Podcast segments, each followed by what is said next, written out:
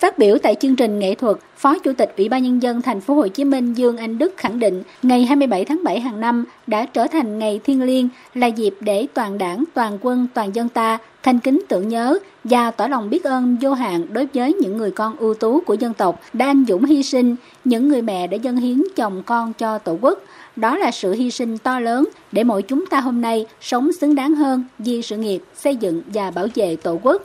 Côn Đảo từng được mệnh danh là địa ngục Trần gian, là nơi ghi dấu lịch sử của một thời kỳ đấu tranh của dân tộc, vừa hào hùng, vừa bi thương, hàng dạng nấm mộ có tên và chưa biết tên của những người con ưu tú ở khắp mọi miền đất nước như bàn thờ tổ quốc, ghi sâu những giá trị thiêng liêng của độc lập tự do, đánh thức trong mỗi người khát vọng dương tới lẽ sống cao đẹp. Đã 47 năm đất nước hòa bình thống nhất, Côn đảo yêu thương ngày càng vững bước trên con đường xây dựng và phát triển. Cùng với cả nước, Đảng bộ, chính quyền và nhân dân thành phố Hồ Chí Minh luôn góp sức chung tay, góp phần tôn tạo và gìn giữ những giá trị thiêng liêng trên địa danh lịch sử này, làm tốt công tác chăm lo cho các gia đình chính sách, thương binh liệt sĩ với tâm nguyện hành động để nối dài những lý tưởng mà bao người đã một lòng tranh đấu, xây dựng một nước Việt Nam đàng hoàng hơn, to đẹp hơn. Ông Dương Anh Đức tin tưởng rằng Đảng bộ, chính quyền và nhân dân thành phố Hồ Chí Minh sẽ kế thừa truyền thống tốt đẹp của cha anh, phát huy ý chí tự lực tự cường, sức mạnh đại đoàn kết toàn dân tộc, đẩy mạnh sự nghiệp công nghiệp hóa, hiện đại hóa và hội nhập quốc tế.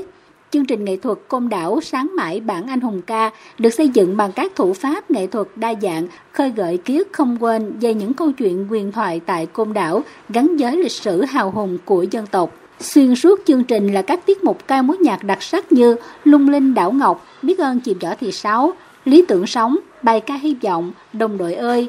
Với sự tham gia biểu diễn của nhiều nghệ sĩ tên tuổi, nghệ sĩ nhân dân Tạ Minh Tâm, nghệ sĩ nhân dân Trọng Hữu, nghệ sĩ ưu tú Phương Hằng, nghệ sĩ ưu tú Duy Kim, nghệ sĩ ưu tú Văn Môn. Ngoài ra còn có sự góp mặt của các đơn vị như câu lạc bộ truyền thống thành đoàn, ban chỉ huy quân sự huyện Côn Đảo, nhà văn hóa thanh niên, trường trung học phổ thông Võ Thị Sáu, Côn Đảo.